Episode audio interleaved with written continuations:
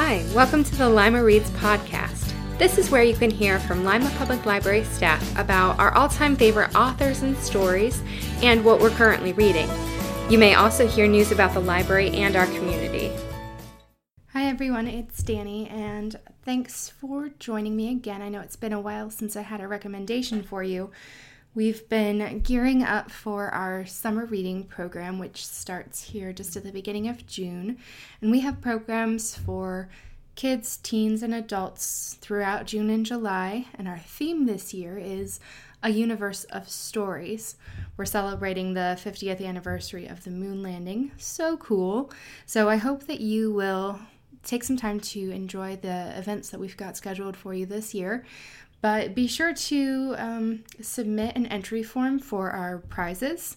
So every book that you read in June and July counts towards one of our prizes. So um, it's the prize types are different between all of the different age groups, um, but they're all pretty awesome. So stop in and see us, and we can give you more details. The book that I wanted to recommend today is actually an old favorite of mine.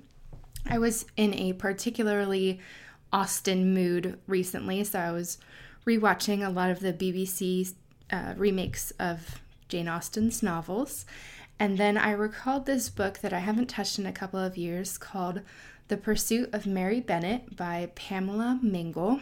And um, I think that Mary Bennet of Pride and Prejudice was the most ignored sister uh, among the five of them. And so this book really intrigued me because you don't get to find out a whole lot about Mary Bennet in Pride and Prejudice. Um, she's obviously portrayed as one of the sillier sisters, but she's also fairly serious. She loves music and practices above all things, and she has this very serious tone and is very blunt. But that's really it. You don't get to hear a lot about her other motivations in life or how she came to be like this. So I picked up this book and, and I really enjoyed it. The author's voice for Mary is really interesting, I think, and and you get more internal thought process from this book than you do with Pride and Prejudice.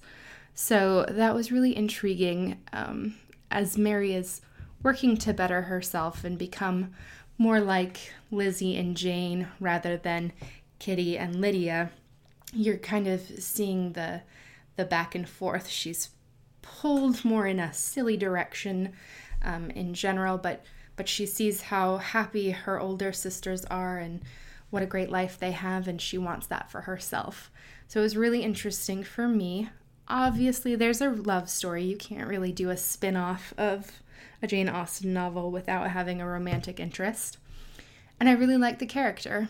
Um, he he was kind of perfect for the role, and um, yeah, I don't want to spoil too much of that, so I'll leave it there.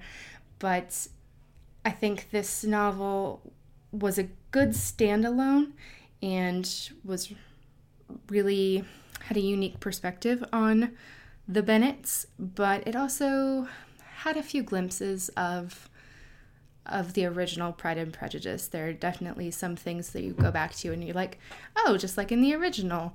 Or, mm, didn't that happen to Lizzie too? So, definitely for fans of Jane Austen, I would recommend this story.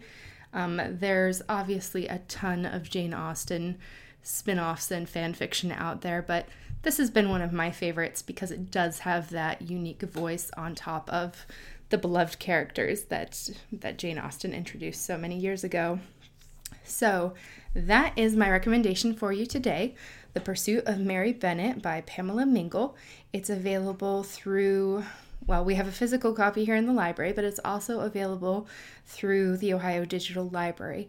So, I encourage you to check it out in one of those two places and let me know what you think. Have a great day. Thanks for listening to Lima Reads. Keep the conversation going by commenting on our Facebook page at facebook.com forward slash Lima Public Library.